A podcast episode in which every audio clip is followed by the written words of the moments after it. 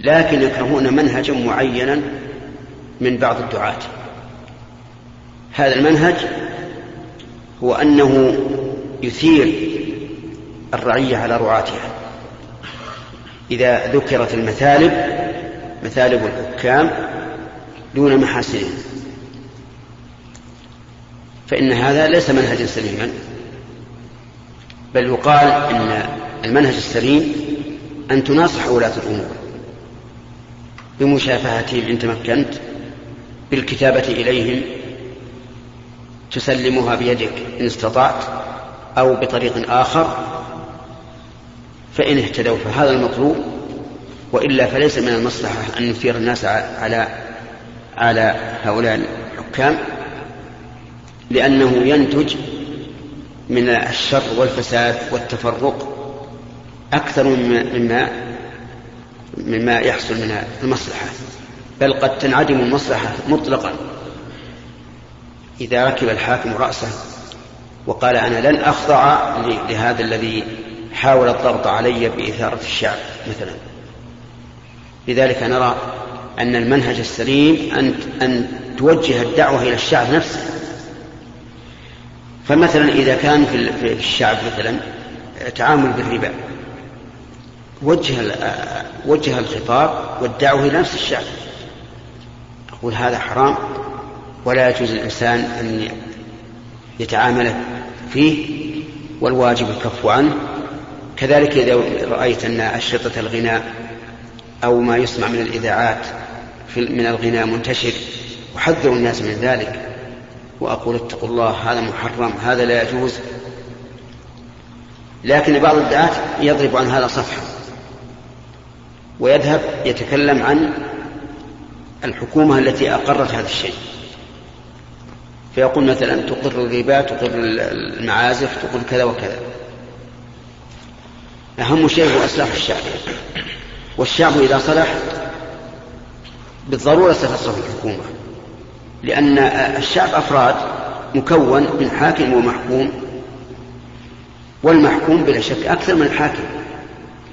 يعني أفراد الحكومة مثلا ما يأتون ولا نسبة بالنسبة للشعب وإذا صلح الشعب فلا بد أن تصلح أن تصلح الحكومة. فينتج من هذا أن ولاة الأمر يتصورون أن مقصود هذا الداعية الإساءة إلى الحكومة وتفريق الناس عنها والدعوة إلى اختلافهم عليها وعصيانها. وأنها ليست صالحة وما أشبه ذلك. فيسلطون بهذا على هذا الداعية وعلى من ينتصر له. نعم. المنكرات المعلنة يا شيخ ما تنكر علنا لا لا تنكر علنا لكن كيف أنكرها؟ أقول لا يجوز أن نتعامل مع البنوك مثلا بربا. لا يجوز أن نستمع إلى الأغاني الماجنة. أو المعازف آه، لا يجوز مثلا أن نشتري الصحف أو المجلات اللي فيها صور خليعة أو تنشر أفكارا هدامة وما أشبه ذلك. إذا دخل الشخص المسجد قبل صلاة الظهر هو صلى ركعتين وأذن المؤذن يصلي أربع أو يكتفي باثنتين الظهر؟ الظهر. أي ما صليته قبل الأذان فليس راتبة ما يعتبر راتبة يعتبر سنة تحية مسجد فإذا أذن صلي ركعتين ثم ركعتين. شيخ هل ورد ما يدل على أن اسم خازن الجنة رضوان؟ نعم. هذا اشتهرت اشتهرت به الآثار أن اسمه رضوان. لكنني لا أعرف فيه حديثا صحيحا عن الرسول عليه الصلاة والسلام. الصافي صحيح. إي نعم. في دعاء استفتاح الليل. اللهم رب جبرائيل وميكائيل وإسرافيل. من يجي من هنا في الصف الأول. حكم بيع الصحف المحلية يا شيخ. إيش؟ حكم بيع الصحف المحلية. تصدر من هنا. والله أنا لا أرى فيها بأسا إلا إذا كان في فيها يعني فيها أفكار سيئة أو صورا أو صور خليعة. في أخبار الرياضة والفن والغناء والدعاية لها هذه يتركها لا تشتريها. لا لا المجلة لابد يكون لها ملحق يومي عن هذا الموضوع. عن جريدة. إيه. ما تخ ما في جريدة. لا. والله ما, ما أدري. أنا أرى أن عدم اطلاع الإنسان على ما يكون في العالم يعتبر نقصا. فالأولى أن يقال إذا كنت تحب أن تطلع على أخبار العالم اشتري هذا لأن أكثرها غير الذي أنت تقول. وهذا مزق ولا صفر؟ السؤال يا شيخ عن البيع. بيع صاحب محل يسأل عن هل يبيع مثلا الجزيرة والرياض وعكاب وغير ذلك؟ وإذا جاز شراؤه جاز بيعه. لأن البيع لا بد عقد بين اثنين. رجل نذر نذرا بصيام الأيام البيض من كل شهر ولكن الرجل يعاني من كثرة العطش. فإن توقف ما عليه. نعم. إذا نذر الإنسان أن يصوم ثلاثة أيام من كل شهر وجب عليه أن يصوم ثلاثة أيام من كل شهر لأن الصيام طاعة. وقد قال النبي صلى الله عليه وسلم من نذر أن يطيع الله فليطعه. لكن لا يلزم أن تكون متوالية. إذا كان لم يشترط أنها متتابعة فلا بأس أن يصوم يوما في في أول الشهر ويوما في وسطه ويوما في آخره. وبهذا يسهل عليه. ما أظن أحدا يعجز أن يصوم يوما في الأسبوع. نعم.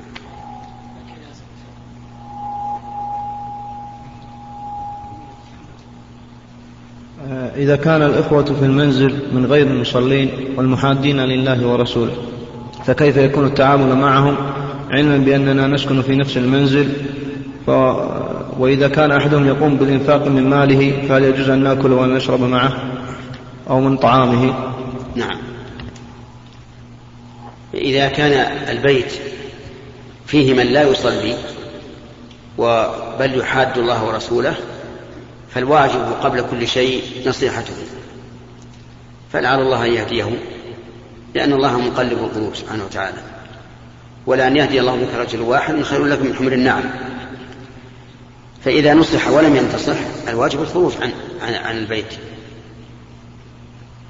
حتى وإن كان هو المنفق فإن من يتق الله يجعل له مخرجا ويرزقه من حيث لا يحتسب.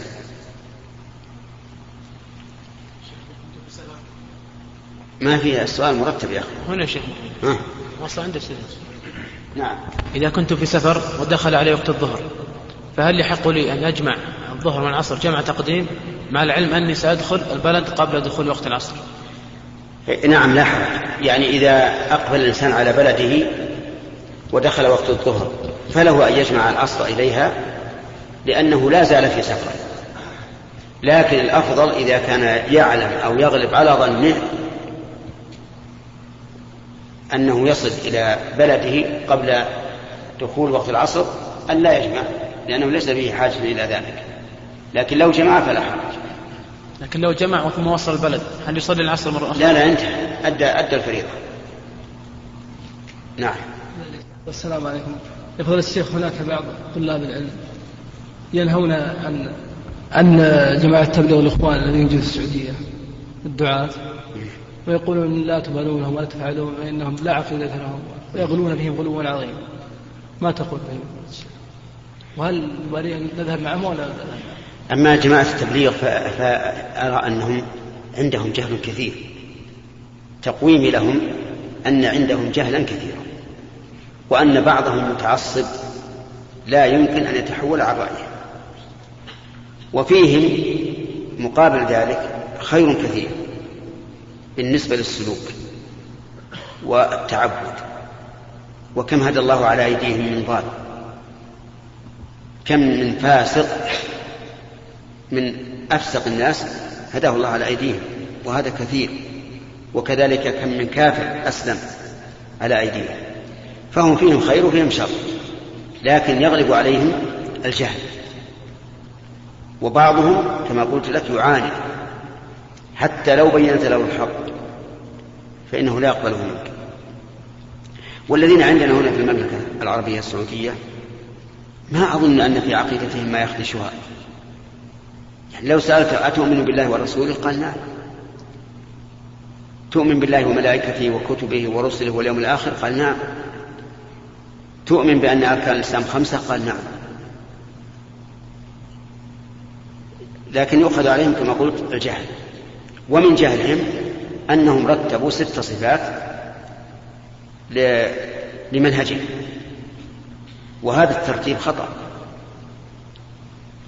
لو لو أنهم رتبوا لمنهجهم ما قال النبي صلى الله عليه وسلم إنه هو الدين وذلك ما تضمنه حديث جبريل.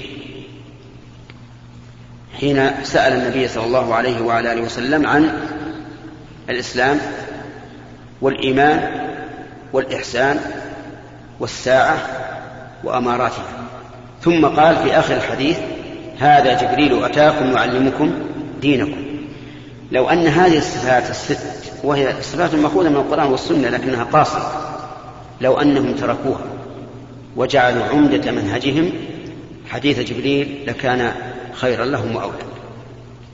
والمهم أننا لا ننهى عنها لكن نرى أنه ينبغي لطلاب العلم أن يخرجوا معهم من أجل تقويمهم وتعديلهم لأنهم يؤثرون على الناس تأثيرا لم ما علمنا أحدا أثر مثل أثرهم في هداية الفاسق والكافر لأن عندهم رقة ولين في الدعوة. وأما لو جاء الإنسان يقول ماذا ترون؟ هل أخرج معهم أو أبقى أطلب العلم؟ قلنا له ابقى اطلب العلم. ولا يصدنك الخروج معهم عن طلب العلم. نعم. نعم. ما أولا إني نسيت أنا لكنها معروفة عندهم الصلاة ذات الركوع والسجود والخشوع نعم. يا أشياء ما أعرفها الآن ولو إني عرفتها يمكن ما علمتكم عنها.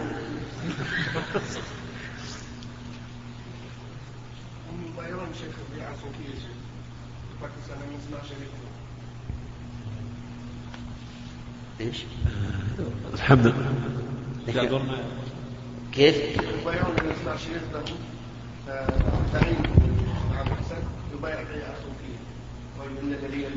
على كل حال الناس الناس الناس مختلفون فيه. وقد ذهب أناس من إخواننا من أهل بريده هذا العام بمجتمعهم ورفعوا تقريرا وأثنوا على على المجتمع هذا. قال كله في في تقرير التوحيد. حتى قال هذا الذي كان يخطب فيه من أذان المغرب إلى الساعة الرابعة يعني أربع ساعات. قال نحن مستعدون. أي إنسان يبين لنا خطانا فنحن مستعدون. ودعا علماء السعودية بالذات إلى بيان الحق. فلعل الله هداهم عما كانوا عليه من قبل. نعم.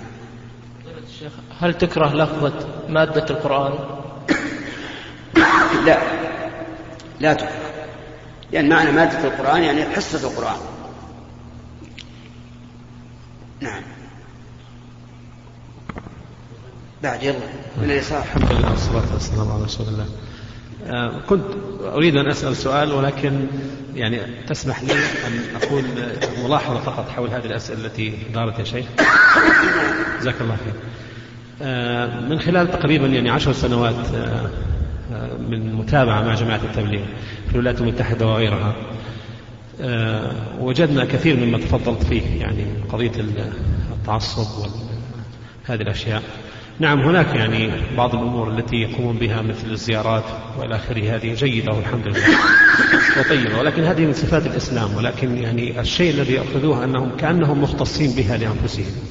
هذه نقطة. أما بالنسبة لما يحصل في باكستان وغيرها من الاجتماعات السنوية يحضر هذه الاجتماعات تقريبا مليونين من عامة الناس يأتون من بنغلاديش وباكستان والهند وإلى آخره. وإن حضر بعض العلماء من نجد أو بعض الدعاء من نجد تسمع كلمة التوحيد على الميكروفونات ما شاء الله تطلع في كل الأصوات. ولكن المسجد القريب يكون فيه قبر ويكون قبر في المسجد الذي بجنبه وقبر هناك وإلى آخره ولا تسمع إنكار منكر بتاتا حول هذا. ويأتون إلى بلاد الدنيا وآخرها وخاصة أمريكا مثلا. وكنا ننصح بهم ونقول يا إخوان الشركيات موجودة هناك فلماذا لا تذهبوا إليها؟ هذه واحدة. ثم أيضا قضية التعليم كما تفضلت. لا يستطيعون أن يسمعوا كلمتين كلمة التوحيد وكلمة شيخ الإسلام ابن تيمية ومحمد عبد الوهاب. هذا رأيناه جدا جدا وكان بعض الإخوة من السعوديين موجودين معهم من الأخوة القطريين والأفاضل لا يستطيعون أن يتكلموا بأي شيء من كتب السنة والتوحيد في الدروس إلا في أشياء مخصصة بدقة. يعطوهم إياها.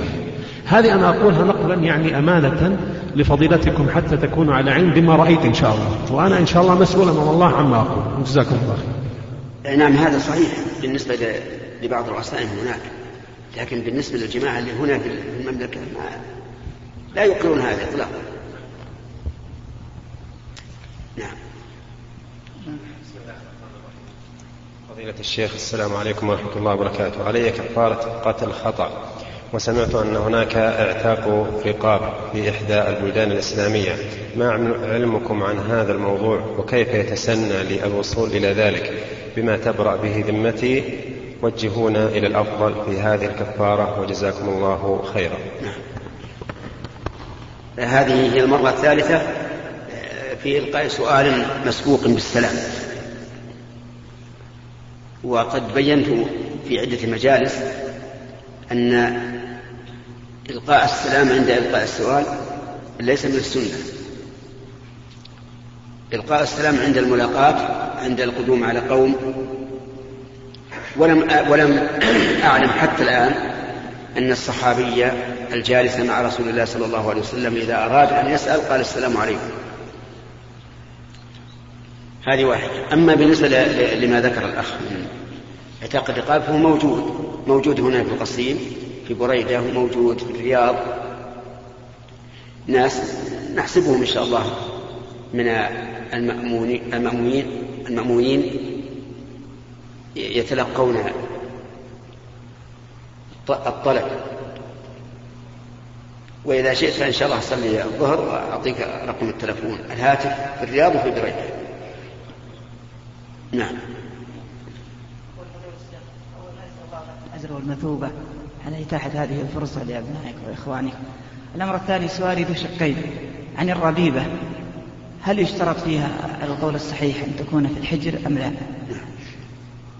القول الصحيح أن تحريم الربيبة ليس مشروطا بأن تكون في الحجر.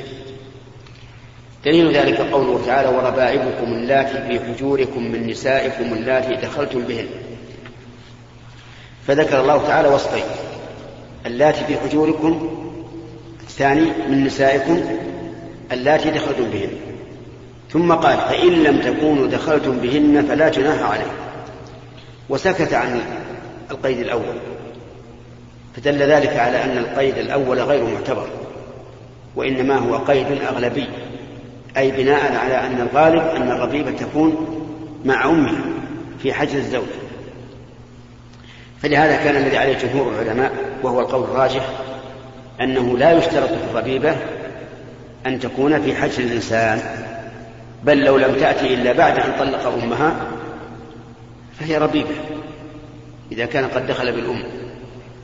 ولو كانت مثلا من زوج سابق ولا, ولا, ولا تعرف الزوج الثاني ولا كانت عنده فهي أيضا حرام عليه. فهي حرام عليه. الثاني عليه هو إذا كانت ما هي؟ لكن اسمح لي سؤال آخر بدل هذا الشيء لا لا. آه طيب. آه شيخ لكن هنا سؤال. رجل عقد على امرأة عقدا صحيحا. ودخل عليها. خلا بها. واستمتع بها بما دون الجماع. ثم طلقها. فهل يجوز أن يتزوج ابنتها؟ وهل تكون بنتها محرما له؟ الجواب؟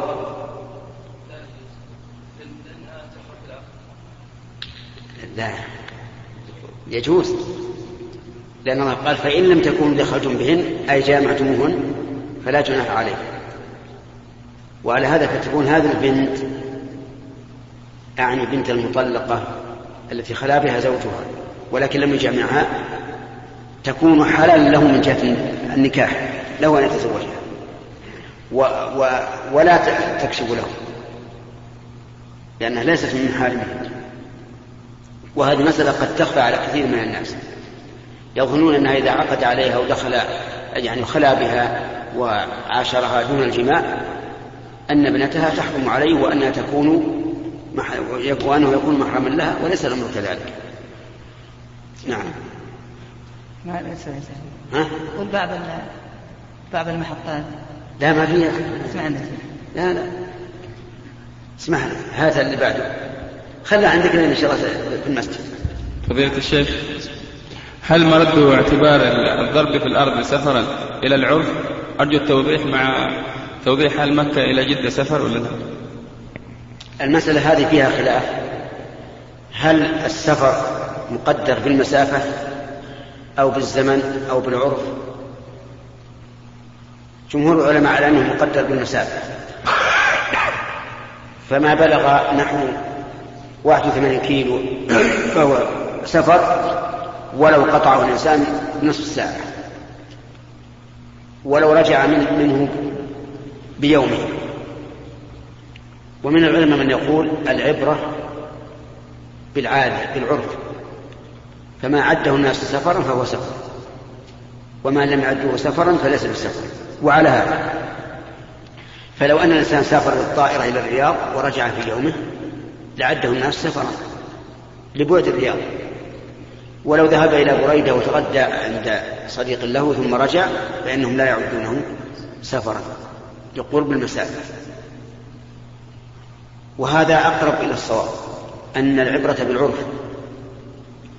لكن يشكل على هذا أن العرف غير مضطرد ولا منضبط. قد يعد بعض الناس هذا سفرا وقد يعد الآخرون غير سفر. فلذلك المسألة لا يمكن أن ينضبط الناس فيها إلا إذا قلنا إنها مقدرة بالمسافة وأنك إذا نويت سفرا إلى 81 كيلو فأكثر فأنت مسافر وما دون ذلك لست بمسافر.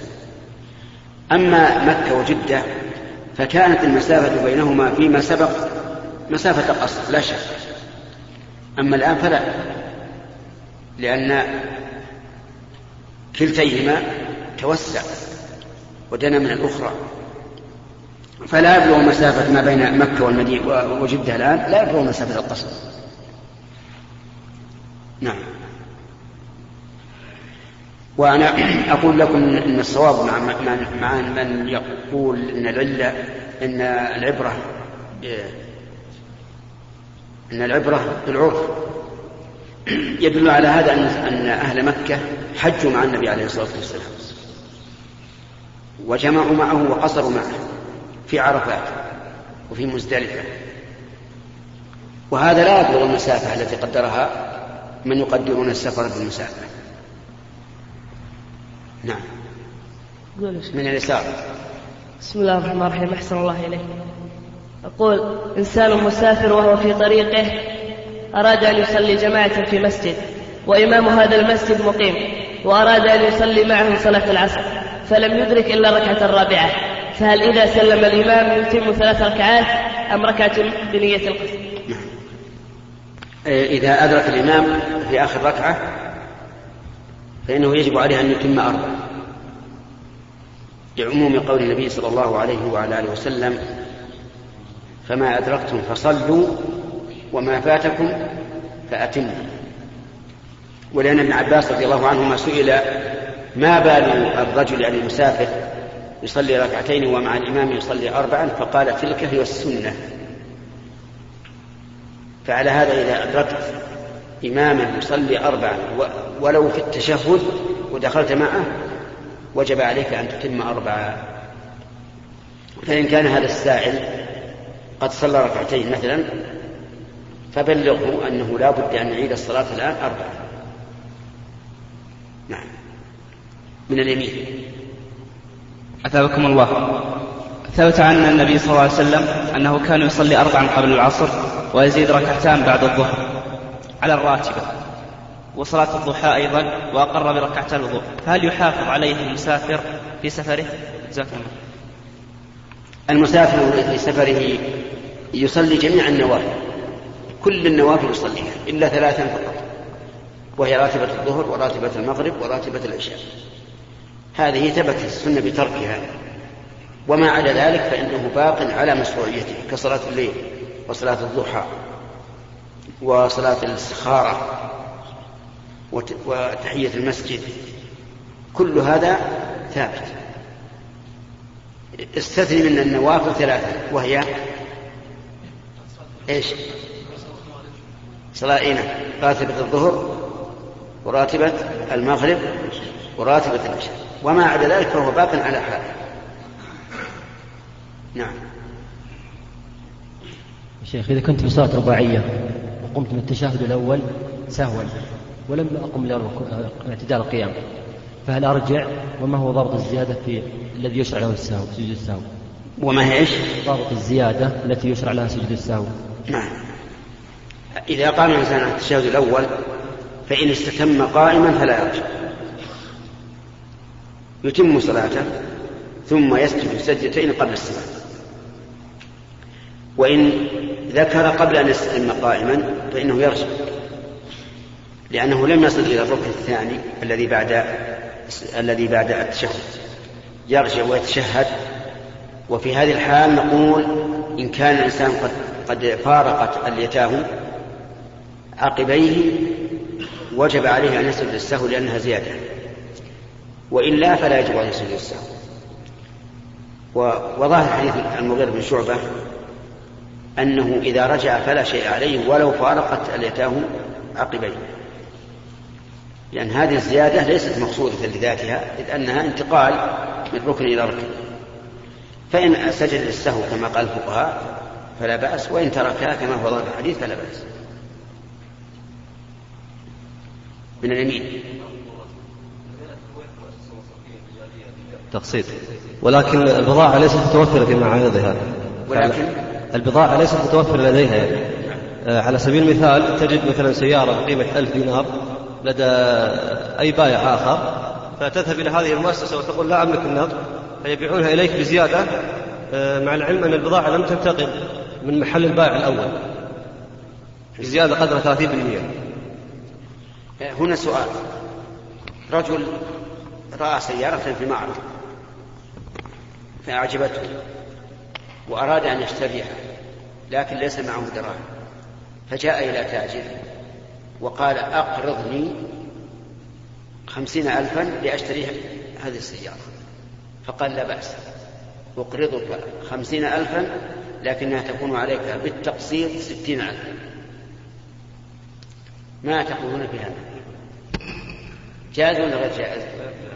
غير جائز. طيب إذا قال تاجر أنا أشتريها من المعرض بخمسين ألفا وأعطيه الخمسين ألف وأبيعها عليك بالتقسيط بستين ألف.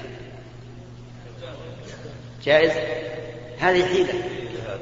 ما هو جائز؟ هذه حيلة لأن الموضوع واحد. حقيقته أنه أقرضك قيمتها بزيادة لأنه لم يشتري هذه السيارة إلا من أجل. لولا أنك أتيت وقلت, وقلت هذا الكلام له ما اشتراها. نعم لو كان عند الإنسان سيارات معدها للبيع إذا جاء إنسان يشتري نقدا قال بخمسين ألف. وإذا قال وإذا قال أريد مقسطا قال بستين ألف. هذا لا بأس. هو حر. له أن يقول للمشتري هي عليك بخمسين نقدا أو بستين مقسطا. فيأخذ المشتري بهذا أو بهذا. أما أن يقول أن نقول اذهب وشوف السيارة اللي تصلح في المعارض ثم أنا أشتريها على حسابي ثم أبيعها عليك هذا حيلة ما في أشكال. نعم. ها؟ سواء من طلب ولا ما طلب معروف. معروف لولاك ما اشترى. بل ولولا الربا اللي بياخذ منك ما اشترى. طيب فإن قال اشتريها آه أنا أشتريها بخمسين وأبيع عليك بخمسين. نعم. هذا قرض. نقول بدل ما تقول أشتريها وأبيع عليك عطه خمسين ألف قرضا ويعطيك إياها